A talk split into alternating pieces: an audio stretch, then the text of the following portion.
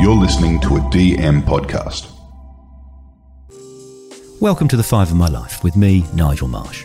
Each guest who takes the Five of My Life challenge chooses a favourite film, book, song, place and possession. Hello, Five of My Life listener. No, I'm not Nigel. It's producer Mandy here. I've had the privilege of working with Nige on the Five of My Life podcast for almost two years now, and I can honestly say it doesn't really feel like work. I genuinely love hearing those intimate moments that Nigel manages to extract from his guests and the way that they can't hide when they put their five choices out into the world. Now, Nigel's away at the moment, so he's asked me to put together this sneak peek from his next guest, media personality and radio host Angela Catterns. It feels kind of fitting to be introducing Ange, as she was a hero of mine for such a long time. I worked in radio as an announcer on various stations from the late nineties, and at that time there just weren't many women that were kicking the goals that Ange was. She was bucking trends, she carved her own path and perfected her craft while entertaining the whole country. She never fell into that often female role of being a chucklehead. She inspired me as a young announcer. Now, her voice has been described as being as smooth as chocolate, but for me it was her laugh. It's as generous as sunshine. You're going to hear it a lot in her episode with Nige next week. And if it doesn't make you smile when you hear it, you're a robot. Anyway, this was never supposed to be me gushing about Angela. It's about giving you a taste of one of those intimate moments that the Five of My Life is so good at capturing.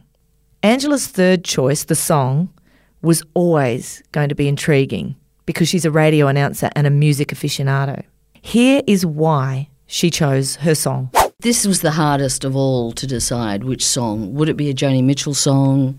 Um, but this song, so the aforementioned heartbreaking bust-up that I had, which was with a woman actually, the first time I was in a relationship with a woman.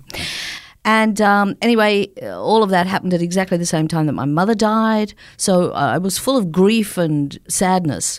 Uh, and I decided best go back to the country.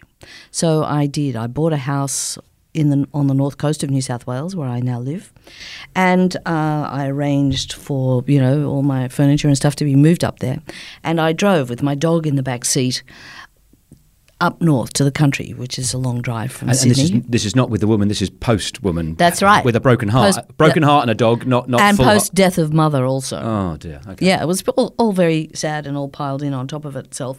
So anyway, this was a wonderful move to buy a house in the country back on the north coast where I'd lived twice before in my life. Uh, and here I am driving up this beautiful country road towards my new house and... Oh, I'm going to cry now. No. And playing this song. To find out which song the warm, intelligent and generous Angela Catterns chose, the song that elicits that memory and emotion, you're going to have to tune in next week to hear Nigel's conversation with her on The Five of My Life. I know, I know, sorry, but I am the producer.